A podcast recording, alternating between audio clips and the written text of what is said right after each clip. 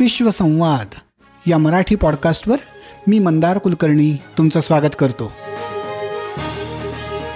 काही आगळं वेगळं हटके असं काम करणाऱ्या जगभरातल्या मराठी मंडळींशी गप्पांचा हा कार्यक्रम विश्वसंवाद. विश्वसंवाद या तुमच्या आवडत्या पॉडकास्टवर आधारित पुस्तक निवडक विश्वसंवाद या पुस्तकाची छापेल आवृत्ती राजहंस प्रकाशन डॉट कॉम या वेबसाईटवर उपलब्ध आहे. शिवाय अमेजॉनच्या वेबसाईटवर या पुस्तकाची किंडल आवृत्तीही उपलब्ध आहे. सकारात्मकतेचं इंजेक्शन देणारं हे पुस्तक तुम्हाला नक्की आवडेल अशी आम्हाला खात्री आहे. तेव्हा आजच विकत घ्या आणि वाचा निवडक विश्वसंवाद. नमस्कार मंडळी, विश्वसंवादच्या या नव्या एपिसोडमध्ये पुन्हा एकदा तुमचं स्वागत. मी मंदार कुलकर्णी. मागच्या एपिसोडमध्ये आपण कीटकतज्ञ श्री श्रीधर गोतरकर यांच्याशी गप्पा मारल्या आणि कीटकांबद्दलचा त्यांचं किती विविध प्रकारचं ज्ञान आहे त्यातून बऱ्याच नवीन गोष्टी आपल्याला शिकायला मिळाल्या. तो एपिसोड तुम्हाला नक्की आवडला असेलच. त्या एपिसोडमध्ये बोलताना गोतरकर सरांनी आपल्याला मधमाशांबद्दल काही थोडीशी माहिती दिली होती. पण त्या एपिसोडच्या नंतर चर्चा करताना आमच्या लक्षात असं आलं की मधमाशांबद्दलचं खूप जास्ती ज्ञान सरांकडे आहे आणि ते तुमच्या सगळ्यांबरोबर शेअर करायला पाहिजे. आणि म्हणूनच खास मधमाशी या विषयावरती हा एक आज आम्ही नवीन एपिसोड घेऊन आलेलो आहोत. पुन्हा एकदा आपल्याबरोबर आहेत श्री श्रीधर गोतरकर, जे कीटकतज्ञ एंटेमोलॉजिस्ट आहेत आणि औरंगाबाद इथं महाराष्ट्र शासन शासनाच्या एका प्रयोगशाळेत ते काम करतात. तिथे ते जैव रसायनं आणि जैव खतं, जैव कीटकनाशक अशा गोष्टींची निर्मिती त्या प्रयोगशाळेत करतात आणि अर्थातच ही सगळ्या गोष्टी शेतकऱ्यांसाठी उपयोगी आहेत. तर मी पुन्हा एकदा गोतरकर सरांचं स्वागत करतो. नमस्कार सर, आणि पुन्हा एकदा तुमचं स्वागत. धन्यवाद. तर आज आपण हा डेडिकेटेड एपिसोड करणार आहोत मधमाशी या विषयावरती. तर त्यातला माझा पहिला प्रश्न असा आहे की मधमाशी ही आपल्या सगळ्यांना माहिती असते, पण ती आपल्याला मानवासाठी उपयुक्त आहे आपण जसं जे म्हणतो ते थोडंसं खोलात जाऊन तुम्ही समजावून सांगितलं तर छान वाटेल. नक्की सर. सर्वप्रथम म्हणजे माझ्याकडे स्पेशली मधमाशांचं नॉलेज आहे असं नाही आहे, मी पण ते अभ्यासात शिकलो आहे. माझ्यापेक्षा पण खूप ग्रेट ग्रेट लोक आहेत की ज्यांच्याकडे माझ्यापेक्षा खूप जास्त इन्फॉर्मेशन आहे. मी त्यातला फार म्हणजे कमी भाग जाणतो. चांगला प्रश्न आहे सर हा, की मधमाशी म्हणजे मानवासाठी कशी उपयुक्त आहे. तर मला सांगायला आवडेल की आपल्याला जे काही अन्न मिळते हे झाडांकडनं मिळते.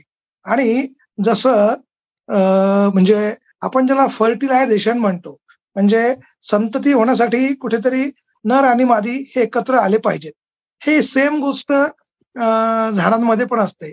तर तिथे त्यांचं जे एकत्र आहे येणं आहे, म्हणजे मादी झाडावरचं फूल, म्हणजे झाडावरचं मादी फूल आणि नर फूल यांचं एकत्रीकरण होणं खूप गरजेचं आहे. आणि झाड तर इकडून तिकडे मूव्ह होऊ शकत नाही, चालू फिरू शकत नाहीत. तर हे जे काम आहे ज्याला आपण परागीभवन म्हणतो, पॉलिनेशन म्हणतो, तर हे महत्वाचं काम कीटक करतात, काही पक्षी करतात, काही म्हणजे पाण्यावाटे होतं, काही प्राण्यांद्वारे होतं. पण याच्यातला मेजर शेअर, मेजर पर्सेंटेज जो आहे तो मधमाशांमुळे होतो. तर नव्वद ते पंच्याण्णव टक्के परागी भवनाचं काम हे मधमाशा करतात. आणि ते काम मधमाशा करत असल्यामुळं त्या झाडावर परागी भवन होऊन झाडांना फुलं लागतात, त्या फुलांचं फळात रूपांतर होते.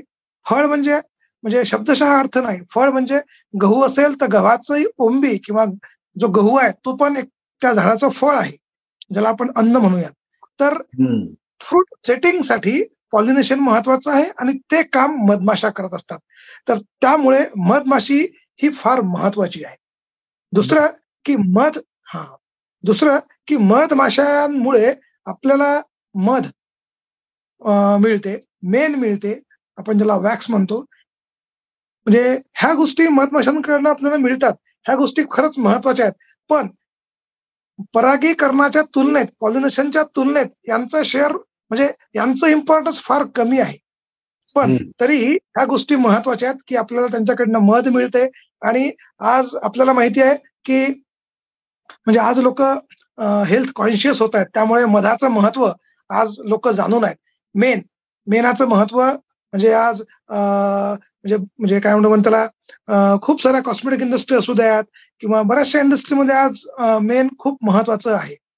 तिसरं की आज मध माशी पालन हा एक स्वतंत्र रोजगार म्हणून उदयास येत आहे आणि त्यामुळे म्हणजे तरुणांना, बेरोजगार लोकांना रोजगार तर मिळतोय, परंतु त्याच्यातून आर्थिक फायदा सुद्धा होतोय. आणि याही उपर जाऊन म्हणजे कृषीच्या शाश्वत विकासासाठी जसं जमीन म्हणजेच लँड, माणसाचे श्रम ज्याला आपण मॅन पॉवर म्हणूयात, पैसा म्हणजे मनी, व्यवस्थापन म्हणजेच मॅनेजमेंट, हे जे चार पिलर्स आहेत, या चार पिलर्स नंतर कृषीच्या शाश्वत विकासासाठी मध माशी पालन, बी किप बी किपिंग हे सर्वात महत्वाचं पाचवं इनपुट मानलं गेलं आहे. अच्छा, म्हणजे इतक्या विविध प्रकारे आपल्याला मधमाशी उपयुक्त ठरते. बरं, पण मग एक सर्वसामान्य माणूस म्हणून माझ्या डोक्यात येणारा प्रश्न की जगात इतके वेगवेगळ्या प्रकारचे कीटक आहेत, उडणारे, मधमाशांसारखे, मधमाशी सदृश, त्या सगळ्यांपेक्षा फक्त मधमाशीकडेच ही जबाबदारी का? आणि मधमाशीचं असं खास काय वैशिष्ट्य आहे की जिच्यामुळे ती पंच्याण्णव टक्के परागीभवनाचं काम करते? तिच्या शरीराची काही वैशिष्ट्ये आहेत किंवा म्हणजे एक्झॅक्टली का? सर, महत्वाचं म्हणजे की मधमाशी मध तयार करते. मध म्हणजे काय, तर त्यांना ज्या वेळेला म्हणजे म्हणजे त्यांची जी लहान लेकरं आहेत त्यांना भरवण्यासाठी, खाऊ घालण्यासाठी जे काही अन्न लागते, तर त्यासाठी ते त्या वेगळ्या वेगळ्या फुलांमधला रस गोळा करून आणतात आणि त्यांचं मधात रूपांतर करतात आणि दुष्काळात अन्न म्हणून स्वतः पण उपयोगी उपयोग उपयोगात आणतात आणि त्यांच्या लहान बाळांसाठी, लहान लेकरांसाठी, कामकरी माशांसाठी पण उपयोगात आणतात. तर होतं काय की बाकीचे कीटक अननोइंगली हे काम करत असतात, तसंच मधमाशी सुद्धा अननोइंगली हे काम करत असते. मधातून म्हणजे झाडातून मध काय मकरंद किंवा आपण पराग जे म्हणतोय ते पराग चाखून घेण्याचं. तर पराग चाखून घेताना मधमाशीच्या शरीराचं वैशिष्ट्य असं आहे की तिच्या शरीरावर खूप बारीक बारीक बारीक बारीक केस आहेत ज्याला आपण लव म्हणूयात. तर हे जे त्या मादीचे किंवा नरांचे पराग असतात, तर ते त्या माशीच्या मधमाशीच्या तोंडाला म्हणा किंवा पायाला म्हणा किंवा वेगळ्या वेगळ्या ठिकाणी चिटकतात आणि जेव्हा ती एका फुलावरून दुसऱ्या ठिकाणी जाते मध आपलं पराग चाखायला, तर ऑटोमॅटिकली आणि अननोइंगली ते पराग इकडून तिकडे ट्रान्सफर होतात आणि त्या फुलांचा नर आणि मादी यांचं मिलन होते आणि मग हे परागीभवन होते. म्हणजे मधमाशी ही काम नोईंगली करत नाही, हे तिच्याकडनं अननोईंगली होते, पण ते खूप महत्वाचं काम ती करते. सर, बरोबर बरोबर. पण मग मधमाशांचे काही प्रकार आहेत का वेगवेगळे, का आपल्याला जी एक माहिती आहे तेवढी एकच मधमाशी असते? सर, मधमाशांचे तसे वीस हजार पेक्षा जास्त प्रकार आहेत. वीस हजार सांगतोय, परंतु ज्याच्या हो पण ज्याच्यापासून आपल्याला मध मिळते तशा ह्या फार बोटावर मोजण्या इतके प्रकार आहेत की ज्या म्हणजे ज्याच्याकडनं आपल्याला मध मिळते किंवा इकॉनॉमिकल प्रोडक्शन ज्याला आपण म्हणूयात ते मिळते. जसं की म्हणजे आपल्याला माहित असेल, आपल्याकडे आपण म्हणतो भारतात आग्या मोहळ, म्हणजे ही माशी थोडी म्हणजे आकाराने मोठी असते, तिला आपण आग्या मोहळ म्हणून म्हणतो. हिचं सायंटिफिक नाव ऍपिस डोरसाटा आहे. ही खूप जास्त मध देते म्हणजे इथे पोळे पण खूप मोठे मोठे असतात, म्हणजे एखाद एक एक पोळं सहा सहा फूट लांबीचं सुद्धा असू शकते, परंतु ही खूप म्हणजे हा म्हणजे थोडीशी अग्रेसिव्ह खूप अग्रेसिव्ह असणारी माशी आहे ही. आणि म्हणजे हिच्या तावडीत जर सापडलं तर म्हणजे जीव जाण्याचे पण चान्सेस खूप जास्त असतात. तर म्हणजे ही झाली आग्या मोहळाची माशी, किंवा आपण ज्याला या म्हणत की जी भारतीय माशी आहे ज्याला इंडियन बी म्हणतात, तर ती थोडी आग्या मोहळच्या माशेपेक्षा आकाराने लहान असते, त्यामुळे हिच्यापासून जे मध मिळते ते मधाची क्वांटिटी सुद्धा वार्षिक क्वांटिटी सुद्धा कमी आहे, तर ती तिला इंडियन बी म्हणून ओळखलं जाते. त्यानंतर म्हणजे एक युरोपियन बी आहे, युरोपियन मधमाशी, तिलाच आपण इटालियन पण मधमाशी म्हणतो. ही सुद्धा खूप म्हणजे आजकाल इकॉनॉमिकल प्रोडक्शनसाठी ही खूप जास्त प्रमाणात वापरल्या जाते, कारण तिच्यापासून सुद्धा खूप जास्त प्रमाणात मध मिळते. याच्याशिवाय अजून दोन तीन स्पिसीज आहेत की ज्यांच्यापासून मध मिळते, पण ते तेवढं इकॉनॉमिकल नसल्यामुळं त्यांच्याकडे म्हणजे तेवढं बघितलं जात नाही. ह्या तीन चार जे आहेत यांच्याकडे इकॉनॉमिकल पॉइंट ऑफ व्ह्यू यांच्याकडे जास्त लक्ष दिले जाते. सर आता आपण तुम्ही मगाशी जे सांगितलं मध कसा तयार होतो की त्या फुलांमधनं रस घेतात आणि आपल्या छोट्या पिल्लांना अन्न म्हणून त्याचा मध निर्माण करतात, तर हे मला पहिल्यांदाच कळतंय अक्षरशः. मला आ, हे माहिती नव्हतं की त्या त्यांच्या पिल्लांना भरवण्यासाठी म्हणून त्याचा प्रामुख्याने उपयोग होतो आणि मग सबॉर्डि सबॉर्डिनरी उपयोग म्हणून तो आपण तो वापरतो किंवा ते त्या त्याबद्दल थोडंसं सांगा. आणि सेंद्रिय मध हा काय प्रकार आहे, कारण त्याच्याबद्दल खूप ऐकायला मिळत आहे, त्या पण मला ऐकायला आवडेल. सर जसं मी मगाशी म्हटलं तसं मध हे म्हणजे मधमाशा मानवासाठी करत नाही, तर आपण म्हणजे मानव हा म्हणजे त्या मधावर पहिला हक्क जसा म्हणजे आई आईच्या दुधावर किंवा गाईच्या दुधावर पहिला हक्क तिच्या बाळाचा असतो, तसं त्या मधावर पहिला हक्क त्या मधमाशांच्या लहान पिल्लांचा असतो. एक नंबर दोन, ते मध दुष्काळी अवस्थेत त्यांचं कुपोषण होऊ नये, स्वतःचं सुद्धा कुपोषण होऊ नये, खायला मिळू नये अशी अवस्था निर्माण होऊ नये म्हणून दुष्काळातली सोय म्हणून सुद्धा ते मध सील करून ठेवत असतात. जसं म्हणजे मधमाशांचं जे पोळं असते त्याच्यात जे मध असते, जसं आपण वर्षभराचं धान्य आपल्या धान्य कोठारात साठवून ठेवतो, तसं वर्षभरासाठीचं मध ते त्यांनी साठवून ठेवलेलं असते, ते तिथे राहिलं पाहिजे म्हणून ते त्याला सील केलं जाते. मी जे मेन म्हटलं हे मेन त्या आतमधल्या मधाला सील करण्यासाठी सिलंट म्हणून तिथे वापरलं जाते, त्यामुळे त्याच्यावर पहिला हक्क हा त्या मधमाशांच्या पिल्लांचा आहे. परंतु त्याचे जसे म्हणजे कुठल्याही आईच्या दुधाचे बेनिफिट्स त्या बाळाला जास्त आहेत आणि ते बेनिफिट्स आपल्याला माहित असल्यामुळे आपण पण ते बेनिफिट्स घेतो. मध पण त्याच्यातून सुटलं नाही, मधाचे आपल्याला म्हणजे फायदे माहित आहेत, त्यामुळे आपण सुद्धा मध जशी काय ती आपल्यासाठीच बनवलेली वस्तू आहे, आपल्यासाठीच बनवलेला पदार्थ आहे म्हणून आपण त्याच्याकडे हे करतो, परंतु ते तसं नसून ते बाळांसाठी आहे. आणि आपण जो मध घ्यायला पाहिजे, मी इथे शब्द वापरतो घ्यायला पाहिजे, तो जो शिल्लकचा मध करून ठेवतात तो घ्यायला पाहिजे.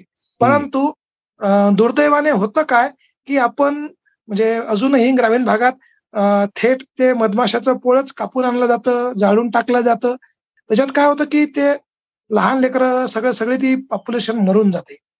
तर जे शिल्लकचं मध असतं ना ते आपण वापरात आणलं तर ते फार उत्तम, जेणेकरून मधमाशा पण टिकून राहतील आणि आपल्याला सुद्धा मध चाखायला मिळेल. तुम्ही जे सेंद्रिय मध म्हटलात, सेंद्रिय मध म्हणजे काय, म्हणजे आजकाल सेंद्रिय हा शब्द म्हणजे खूप म्हणजे त्याचा उदोउद होताना दिसतोय. सेंद्रिय मध म्हणजे जसं पूर्वी जंगलातून मध आणलं जायचं, तर जंगलातलं मध म्हणजे त्याच्यात कुठलंच रसायनं वगैरे नसायचे. अलीकडे काय झालंय की म्हणजे बऱ्याचशा प्रमाणात रसायनं फवारल्या जातात, मधमाशा तिकडे जातात आणि मग त्या फुलातून ते मकरंद आणून मध तयार करतात. तर काही अंशी का होईना पण त्या मधामध्ये जे काही कीटकनाशक फवारलेले असतात त्याचे काही ना काही किंवा वेगळे वेगळी वेगळी जी रसायन आहेत त्यांचे काही ना काही उर्वरित अंश, ज्याला आपण रेसिड्यू म्हणूयात, केमिकल रेसिड्यूज, हे उतरतात. पण अलीकडे काय होत आहे की काही लोक किंवा काही कंपन्या किंवा काही म्हणजे गव्हर्नमेंट इन्स्टिट्यूट सुद्धा या मधमाशांच्या म्हणजे मधमाशांचा म्हणजे पुनर्विकासासाठी त्यांना म्हणजे त्यांची पॉप्युलेशन वाढावी म्हणून असा ज्याला आपण बी गार्डन म्हणू, हनी बी गार्डन, असे हनी बी गार्डन तयार करतायत की जिकडे फक्त फुलं असतील, त्याच्यावर कुठल्याच प्रकारची स्प्रेइंग होणार नाही आणि तिथून जे मध मिळेल की ज्या फुलांवर ज्या झाडांवर कुठलीच कुठल्याच कारणासाठी केमिकल्स फवारलेले नसतील तर तिथून जे मध गोळा केलं जातं त्याला आपण सेंद्रिय मध म्हणजेच ऑर्गॅनिक हनी म्हणतोय. अच्छा, पण याच्याबरोबरचाच एक दुसरा प्रश्न, आणि कदाचित त्याचं उत्तर तुम्ही ऑलरेडी दिलंय. जसं मधमाशा मध तयार करतात तसं माणसांनी कृत्रिम पद्धतीने मध तयार करण्याचं काही तंत्रज्ञान शोधलंय का? तर हा वादातीत मुद्दा आहे आणि म्हणजे म्हणजे हे उत्तर बऱ्याच लोकांना आवडणार नाही, परंतु तसं होत आहे. म्हणजे बरेचदा वेगळे वेगळे इन्ग्रेडियंट्स आहेत, जसं की मधामध्ये म्हणजे साखर ही ब्याऐंशी टक्के साखर आहे आणि त्या ब्याऐंशी टक्के साखरेमध्ये ग्लुकोजचं प्रमाण जवळपास एकतीस टक्के आहे आणि फ्रुक्टोज, फ्रुक्टोज म्हणजे ज्याला आपण म्हणजे फ्रूट शुगर म्हणतो, फळामधली साखर म्हणजे फ्रुक्टोज, ती अडतीस टक्के आहे. बरेचदा होतं काय की म्हणजे आर्टिफिशियल सुद्धा हे इन्ग्रेडियंट्स वापरून, बाकी काही गोष्टी वापरून आर्टिफिशियली मध म्हणजे तयार करण्याचा प्रयत्न होतोय. बरेचदा आपण म्हणतोय की बाबा गुळाचं पाणी वगैरे किंवा याही उपर बरेचदा असं होतं की ज्या मधमाशा आहेत त्यांनाच थेट असं म्हणजे गुळाचं पाणी म्हणूयात किंवा अशी जी आर्टिफिशियल स्वीटनर्स आहेत ती खाऊ घालायची जेणेकरून, आणि मग त्या त्याचं मध करतील. पण मग त्या मधाची क्वालिटी, त्याची डेन्सिटी किंवा त्याचं म्हणजे थोडक्यात जे ओरिजिनल मध आहे त्या ओरिजिनल मधाशी हे आर्टिफिशियल मध आपण कुठल्याच प्रकारे कम्पेअर करू शकत नाही. अच्छा सर. अच्छा,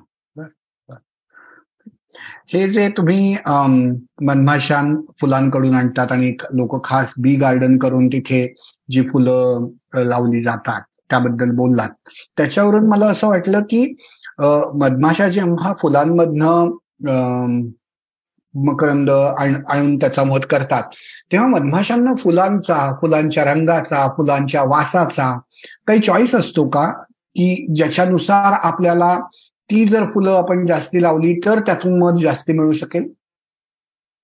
हो सर, म्हणजे मला म्हणजे हा प्रश्न खूप चांगला आहे आणि हा प्रश्न याच्यासाठी चांगला आहे कारण आपण जो प्रश्न विचारलात या प्रश्नाचं उत्तर ज्याने शोधलं तो ऑस्ट्रियाचा कार्ल व्हॉन फ्रिस्क नावाचा सायंटिस्ट, की ज्याला मॅन ऑफ हनी बीज म्हणतात, त्याला एकोणीसशे त्र्याहत्तर सालचं मेडिसिन क्षेत्रातलं नोबेल मिळालंय सर.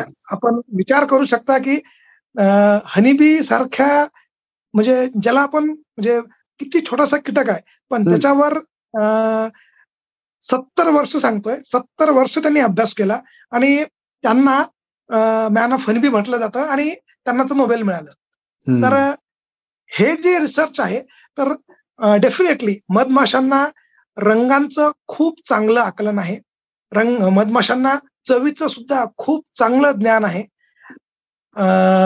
म्हणजे मधमाशांचं जे आपण म्हणूयात की रंग, तर मधमाशांना पांढरा, पिवळा, निळा, जांभळा हे जे रंग आहेत ही फार आवडतात, प्रचंड आवडतात. म्हणजे आपण जे बघू शकत नाहीत तर तो जास्त फ्रिक्वेन्सी असलेला इन्फ्रारेड लाईट असू द्यात किंवा कमी फ्रिक्वेन्सी असलेला अल्ट्राव्हायलेट रेज असू द्यात, ही सगळी किरण मधमाशा बघू शकतात. त्यामुळे आपल्याला जो फक्त पिवळा रंग दिसतो त्याच्यातल्या अनगिनत शेड्स त्या मधमाशांना दिसतात. आपण ज्याला फक्त ब्ल्यू म्हणतो त्याच्यातले अनगिनत शेड मधमाशांना दिसतात आणि म्हणून पिवळा, पांढरा, निळा आणि जांभळा हे मधमाशांचे खूप आवडते रंग आहेत. आणि म्हणून म्हणजे तुम्ही पण हे पाहू शकता की जेव्हा या रंगाची फुलं दिसतील ना, डेफिनेटली तुम्हाला तिथे जास्त प्रमाणात मधमाशा दिसतील. दुसरं की मधमाशांना चवीचं सुद्धा ज्ञान आहे, म्हणजे त्यांना गोड त्यांना गोड चव ही फार लवकर कळते. आणि म्हणून जिकडे ज्या फुलांमधला मकरंद पराग हे गोड असतात ना, तिकडे ते जास्त लवकर अट्रॅक्ट होतात, जास्त लवकर वळतात. तर हा एक त्या शोधाचा भाग होता त्या सायंटिस्टच्या. दुसरं की म्हणजे तुम्ही जे म्हटलात की त्या एकमेकाशी संवाद कसं साधतात वगैरे, तर याच्यासाठी त्यांची एक स्पेशल लँग्वेज आहे ज्याला हनीबीजची डान्सिंग लँग्वेज म्हणतात. म्हणजे ज्याला आपण मधमाशांचा गोंगाट म्हणतो, म्हणजे बरेचदा असं होतं की मधमाशा त्या पोळ्यावर गोंगाट गुंग गुंग असा आवाज येतो आपल्याला. ऍक्च्युली तो गोंगाट नाही आहे, ती त्यांची लँग्वेज आहे. आणि ती लँग्वेज इतकी भन्नाट आहे ना की त्याच्यात दोन टाईप्स आहेत. एक राऊंड डान्स म्हणजे गोलाकार नाच नावाचा एक प्रकार आहे. त्याच्यामध्ये सकाळी त्या मधमाशाच्या पोळ्यातली एक मधमाशी मॉर्निंग वॉकला फिरत जाते आणि जवळपास गेल्यानंतर तिला जे काही फुलं दिसतील वेगळ्या वेगळ्या रंगाचे तर ते तिकडून नाश्ता करून येते. नाश्ता करून येते म्हणजे मकरंद वगैरे खाऊन येते. आणि आल्यानंतर त्या मधमाशाच्या पोळ्यावर म्हणजे ज्याला आपण मधमाशाच्या पोळ्यांचं अंगण म्हणू, अंगणात येते आणि स्वतः भोवती वर्तुळाकार म्हणजे गोलाकार गिरक्या घेते. तर जेव्हा ती येते तेव्हा बाकीच्या ज्या मधमा मधमाशा असतात पोळ्यातल्या, ज्या की मॉर्निंग वॉकला गेलेल्या नसतात, त्या तिचं आकलन पाहतात की ही नेमकी काय करते. तर मग ती तो गोलाकार नाच करते आणि तो गोलाकार नाच करताना ती तिचा जो पार्श्वभाग आहे ऍब्डोमिनल पोर्शन तो सुद्धा एक वेगळ्या प्रकारे टॅप करते, आदळते. हे बाकीच्या त्या मधमाशा पाहत असतात. आणि नंतर हा डान्स संपला की मग प्रत्येक मधमाशी तिचं म्हणजे गळा भेट घेते आणि गळा भेट घेताना चुंबन घेते. तर या चुंबनानं ज्या मधमाशीनं चुंबन घेतलं तिला ही जी मॉर्निंग वॉकला गेलेली मधमाशी आहे ही नेमकी कुठे गेली होती, कोणत्या रंगाच्या फुलामधला ही मकरंद खाऊन आली आहे, तिथे तो रंग तो मकरंद किती गोड आहे हे सगळं त्या चुंबनातून कळते. विषय यासोबतच म्हणजे हा राऊंड डान्स कधी होतो तर जेव्हा हा जो सोर्स आहे अन्नाचा, परागांचा, मकरंदाचा, हा सोर्स पन्नास ते शंभर मीटर अंतरामध्ये असेल तेव्हाच हा डान्स होतो. जर तो सोर्स यापेक्षा जास्त अंतरावर असेल तर त्यासाठी वेगळी लँग्वेज, वेगळा नाच होतो. त्याला वॅगल डान्स म्हणतात. Waggle W A double G L E. वॅगलचा मराठीतला अर्थ अर्थ होतो की खूप जोरजोरात हालचाल करणे. तर ती मॉर्निंग वॉक होऊन आलेली मधमाशी पुन्हा एकदा अंगणात सूर्याच्या सूर्याला केंद्रबिंदू मानून, सूर्याला होका यंत्रासारखं मानून ती सूर्याला सूर्याच्या दिशेने जर पळत गेली तर अर्थ असा निघतो की सूर्याच्या दिशेने जायचं आहे. ती जर सूर्याच्या अपोजिट दिशेने जाते म्हणजे सूर्याच्या अपोजिट दिशेनं अन्नाचा सोर्स आहे. ती जर सूर्याच्या उजवीकडे डावीकडे जर गेली तर समजायचं की त्या अंग त्या बाजूला ते अन्न आहे. आणखी असं की मधमाशांचं शरीर हे बायोलॉजिकल क्लॉक सारखं चालते. म्हणजे मॉर्निंग वॉकला गेलेली मधमाशी समजा एखाद्या आळशी मधमाशीनं दुपारी दोन वाजता विचारलं तिला की का ग आता मी कुठे जाऊ मध खायला किंवा मकरंद आणायला, तर ती दुपारी दोन वाजता सुद्धा सकाळी ती जी मध खाऊन आली त्याचा अंदाज घेऊन दोन वाजता सूर्याचे पोझिशन घेऊन अ सकाळ म्हणजे सूर्याचे पोझिशन नुसार आज सध्या ते फुलाची डिरेक्शन कुठं आहे तर ज्याला आपण कोन ऑफ अँगल म्हणतो त्या बरोबर त्या अँगलमध्ये ती त्या दिशेचा त्या मधमाशीला सांगते की सिक्स्टी डिग्री अँगलला, सेव्हन्टी डिग्री अँगलला, फोर्टी फाईव्ह डिग्री अँगलला सूर्याच्या आताच्या दिशेत जर तू गेलीस तर जो मध जो मकरंद मी सकाळी चाखून आली होती तो तू आता जाऊ शकतेस. इतकं इतकं भन्नाट त्यांची ही लँग्वेज आहे. आणि या हा जो डान्स आहे वॅगल डान्स याच्या ड्युरेशनवरून ड्युरेशनवरून म्हणजे एक सेक एक सेकंद जर हा डान्स चालला असेल तर ते अन्न तो फूड सोर्स एक किलोमीटर दूर असतो सर. आणि जितका तो जास्त काळ चालेल तितका तो फूड सोर्स दूर असेल. परंतु यांचं ही जी लँग्वेज आहे इतकी परफेक्ट आहे की ती जी फॉलोअर मधमाशी आहे ना ती अजिबात चुकत नाही. म्हणजे जसं आपण आपली जीपीएस यंत्रणा आहे तशी ती जीपीएस यंत्रणासाठी काम करते आणि ती मधमाशी थेट बरोबर त्याच फुलावर जाऊन तिथलाच मकरंद चाखून येईल. आणि हे सगळं त्या सायंटिस्टनी हे प्रूव्ह केलं, सत्तर वर्ष त्याला प्रयोग केलेत आणि म्हणून त्याला ते नंतर म्हणजे नोबेल मिळालं. थोडक्यात म्हणजे ती मधमाशी सूर्याची नेमकी स्थिती, त्यानंतर म्हणजे आपण त्याला म्हणतो की आकाशातला जो निळा रंग आहे त्याचं जे पोलरायझेशन इफेक्ट आहे तो पोलरायझेशन इफेक्ट आणि जे पृथ्वीची म्हणजे चुंबकीय क्षेत्र आहे या तिघांचा वापर करून ते आ, तो फूड सोर्स कुठे आहे याचं आकलन करत असतात. हे तुम्ही जे काही सांगितलं त्यांच्या डान्स बद्दल आणि त्या डान्सचे प्रकार आणि त्याचं इंटरप्रिटेशन हे सगळं इतकं अद्भुत आहे की हे कधी मला तर माहिती नव्हतंच, यात काही वादच नाही. पण हे मराठीत कुठे याच्याबद्दल काही पुस्तकं किंवा लिखाण अवेलेबल आहे का?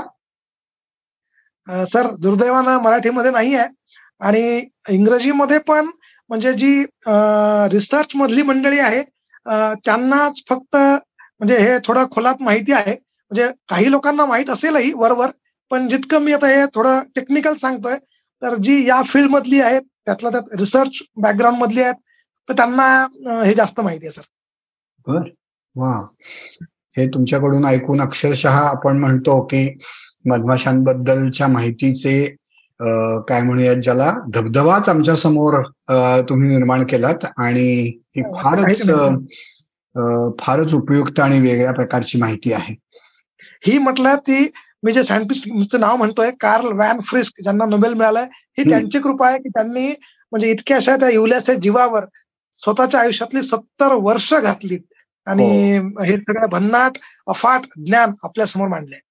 तुम्ही मगाशी म्हणालात त्यापैकी एक गोष्ट मला विचाराविषयी वाटते की मधमाशी पालन याबद्दल तुम्ही म्हणालात की तो हा व्यवसाय म्हणून चालू झालेला आहे, त्याबद्दल मला विचारायचं होतं की आणि त्यापुढे त्याच्याकडे जाण्यापूर्वी जेव्हा आपण हा व्यवसाय म्हणून बघतो तेव्हा मला विचारायचं होतं की हा मध जो असतो जो पोळ्यांमध्ये राहतो तो त्याला काही शेल्फ लाईफ असतं का, तो खराब होतो का, गोठतो का, पातळ होतो का, म्हणजे थोडक्यात आजूबाजूच्या वातावरणाचा मधावर काही परिणाम होतो का? आणि अर्थातच त्यातनंच पुढचा प्रश्न म्हणजे मधमाशी पालन हा व्यवसाय म्हणून कसा महत्वाचा आहे ते पण आम्हाला सांगा. सर सर महत्वाचं म्हणजे असं की म्हणजे मध खराब होते का किंवा म्हणजे मध गोठते का याविषयी बरेचदा म्हणजे उलटसुलट चर्चा होते किंवा बरेचदा म्हणजे थोडंसं अज्ञानच म्हणूया आपण. तर सांगायला मला आवडेल की मध हे कधीही खराब होत नाही. परत सांगतो की मध हे कधीही खराब होत नाही. मधाला शेल्फ लाईफ इतकंच असलं पाहिजे असं काहीही नाही आहे. मी स्वतः म्हणजे तीस वर्ष जुनं मध मी स्वतः चाकलंय आणि हेही सांगतो की ते माझ्या घरीच आहे.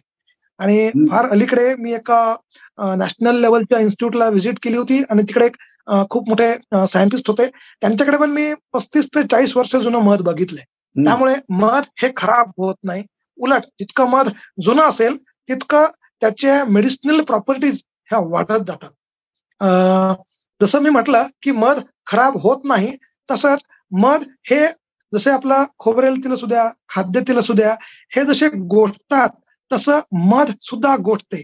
आता आपल्याला तो गोठते हा शब्द म्हणजे तितका असा प्रॉपर ठरणार नाही, तर त्याला आपण क्रिस्टलायझेशन म्हणूयात म्हणजे स्फटिकीकरण, क्रिस्टलायझेशन ऑफ हनी म्हणजे मधाचं स्फटिकीकरण म्हणजे साखरेच्या दाण्यासारखं किंवा ते मध क्रिस्टलाइज हनी जे असतं ते इतकं रवेदार असतं की जेव्हा आपण ते जिभेवर घेतो तर आपल्याला जाणवतं की हे साखरेचे स्फटिक आहेत किंवा हे रवेदार आहे आणि त्याचा जो गोडवा आहे, स्वीटनेस आहे, तो सुद्धा खूप जास्त असतो, खूप चांगला असतो.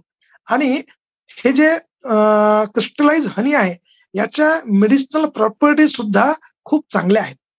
त्यामुळे अर्थातच मध म्हणजे मी गोठते या शब्दाऐवजी मध मध म्हणजे मधाचं क्रिस्टलायझेशन होते असं म्हणेल, म्हणजे तो शब्द योग्य होईल. तुम्ही जे म्हटलात की मध पातळ होते का, तर नाही, मध हे पातळ होत नाही, उलट मध घट्ट व्हावं जेणेकरून ते पोळ्यातून गळून पडणार नाही यासाठी मधमाशा, आपण जे म्हणतो की मधमाशा पोळ्याभोवती जे वारंवार उडत असतात, तर ते काय करत असतात की हे जे त्यांनी नेमकं तयार केलेलं मध असते त्याच्यातलं पाणी इव्हॅपोरेशनद्वारे, म्हणजे ते पाणी बाष्पीभवन होऊन उडून जावं म्हणून ते जोर जोरात त्यांचे पंख हलवत असतात. म्हणजे पातळ मध घट्ट करण्याचं काम स्वतःच मधमाशा करत असतात, त्यामुळे एकदा घट्ट झालेलं मध पुन्हा पातळ करता येत नाही. आणि जर ते पातळ होत असेल किंवा मध असं वाहताना दिसत असेल तर आपण समजू शकतो की ते ओरिजिनल मध नाही आहे. हा, तर मध म्हणजे मध पातळ करता येत नाही, मध घट्ट असते आणि ते घट्ट अजून जास्त घट्ट होऊ शकते आणि त्याला आपण क्रिस्टलायझेशन ऑफ हनी म्हणतो.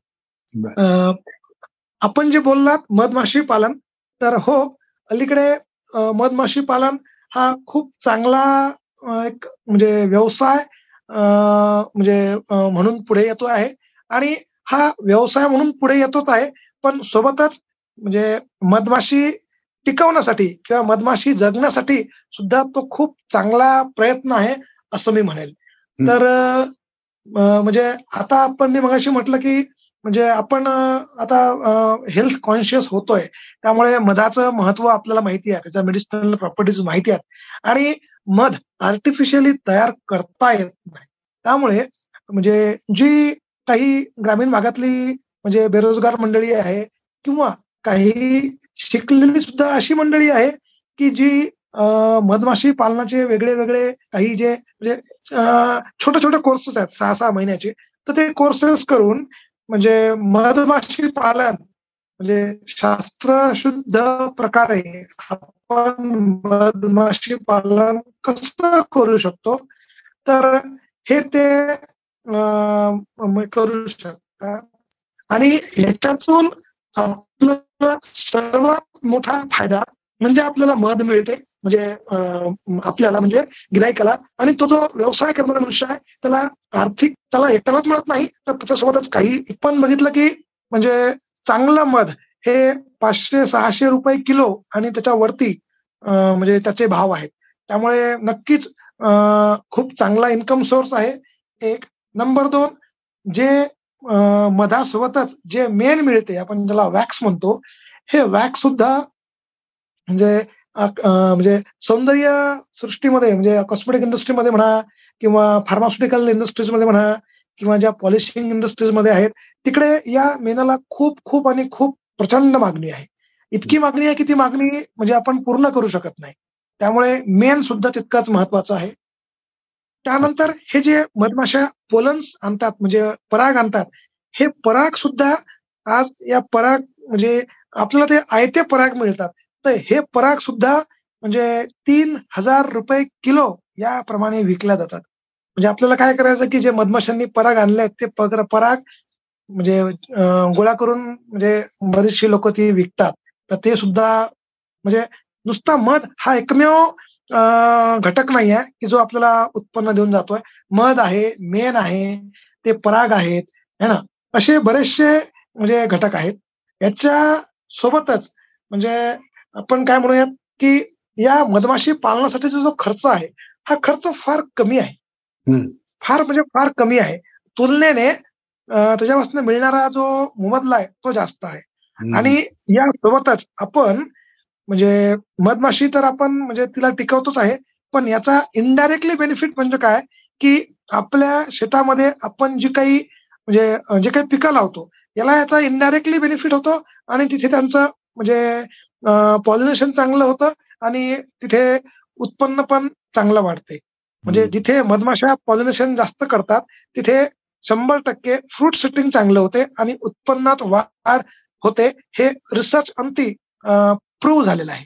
त्यामुळे म्हणजे हो, डायरेक्ट बेनिफिट आपल्याला पैशाचा तर आहेच, मध मध पण मिळतंय, पण इनडायरेक्टली सुद्धा हा बेनिफिट आहे. म्हणून मधमाशी पालन हा नव्याने म्हणजे बेरोजगार मंडळींचा सूज द्यात पण जी शिकलेली मंडळी सुद्धा आहे यांचं सुद्धा या गोष्टीकडे आता म्हणजे ही गोष्ट त्यांचं लक्ष वेधून घेते आहे. आपल्या या मधमाशांबद्दलच्या चर्चेचा शेवट मला अशा पद्धतीने करायचा अशा प्रश्नाने करायचा आहे की मधमाशांचंही इतकं महत्व आपल्याला सगळ्यांना तुम्ही समजावून सांगितलं, पण जागतिक लेव्हलवरती मधमाशा कमी होत आहेत असं आपण मागच्या एपिसोडमध्ये बोललो होतो आणि त्याचा तुम्ही पुन्हा उल्लेख केला. तर हे कमी व्हावं म्हणजे मधमाशांचा ऱ्हास कमी व्हावा यासाठी ग्लोबल लेव्हलला आणि भारतीय लेव्हलला काही खास प्रयत्न कोणी करताय का आणि त्याबद्दल काही माहिती आहे का अवेलेबल? हो सर, म्हणजे ग्लोबल लेव्हलला तर भरपूर आहेत, परंतु म्हणजे भारतीय स्तरावर त्यातल्या त्यात म्हणजे प्रत्येक स्टेटमध्ये म्हणजे म्हणजे जेवढीही काही कृषीशी म्हणजे ऍग्रिकल्चरशी निगडीत आज रिसर्च इन्स्टिट्यूट्स आहेत किंवा नॅशनल इन्स्टिट्यूट्स आहेत किंवा जी कृषी विज्ञान केंद्र आहेत, तर ही सगळी किंवा काही म्हणजे कृषी संशोधन केंद्र आहेत हे किंवा कृषी विद्यापीठ असतील, इव्हन मी ज्या म्हणजे कृषी विभागात काम करतो हा कृषी विभाग असेल, हे सगळे डिपार्टमेंट्स हे सगळे इन्स्टिट्यूट्स आज म्हणजे मधमाशी कशी टिकली पाहिजे यासाठी प्रयत्नशील आहेत. म्हणजे म्हणजे जसं मी मगाशी म्हटलं की मागे मी एका ट्रेनिंगला गेलो होतो, तर हैदराबादला एक national institute of rural development and Panchayat Raj म्हणून एक नॅशनल लेव्हलचं इन्स्टिट्यूट आहे, तर त्यांचं स्वतःचं म्हणजे मधमाशीवरचं एक खूप चांगलं रिसर्च इन्स्टिट्यूट आहे आणि ते तिथे खूप म्हणजे खूप चांगल्या प्रकारे काम करतात. लोक म्हणजे शेतकऱ्यांना लोकांना वेगळ्या वेगळ्या ट्रेनिंगच्या माध्यमातनं म्हणजे लोकांना मधमाशीचं इम्पॉर्टन्स पटवून देतात, मधमाशीचं पालन करून आपण कसं साक्षर होऊ शकतो, कसं आर्थिक साक्षर होऊ शकतो, कसा आपल्याला बेनिफिट होऊ शकतो, मधमाशी राहिली टिकली पाहिजे म्हणून आपण काय करायला नाही पाहिजे याविषयी बऱ्याचशा गोष्टी म्हणजे ते मंडळी तिथे करते. म्हणजे इव्हन महाराष्ट्रात सुद्धा बऱ्याचशा म्हणजे म्हणजे कोल्हापूर किंवा सातारा भागात काही इव्हन प्रायव्हेट फर्म्स आहेत किंवा सह्याद्रीमध्ये पण काही प्रायव्हेट फर्म्स आहेत, इव्हन महाराष्ट्र शासन आहे, महाराष्ट्र शासनाची तर एक आमची एक स्कीम आहे की म्हणजे त्याच्यात महाराष्ट्र म्हणजे मधमाशी पालनासाठी शेतकऱ्याला अनुदान सुद्धा दिले जाते आणि अनुदानावर त्याला म्हणजे त्यांनी काय केलं पाहिजे आणि काय केलं नाही पाहिजे हे शिकवलं जाते, जेणेकरून मधमाशी पालन पण होऊ शकेल, मधमाशी टिकली पण जाईल आणि म्हणजे मधमाशी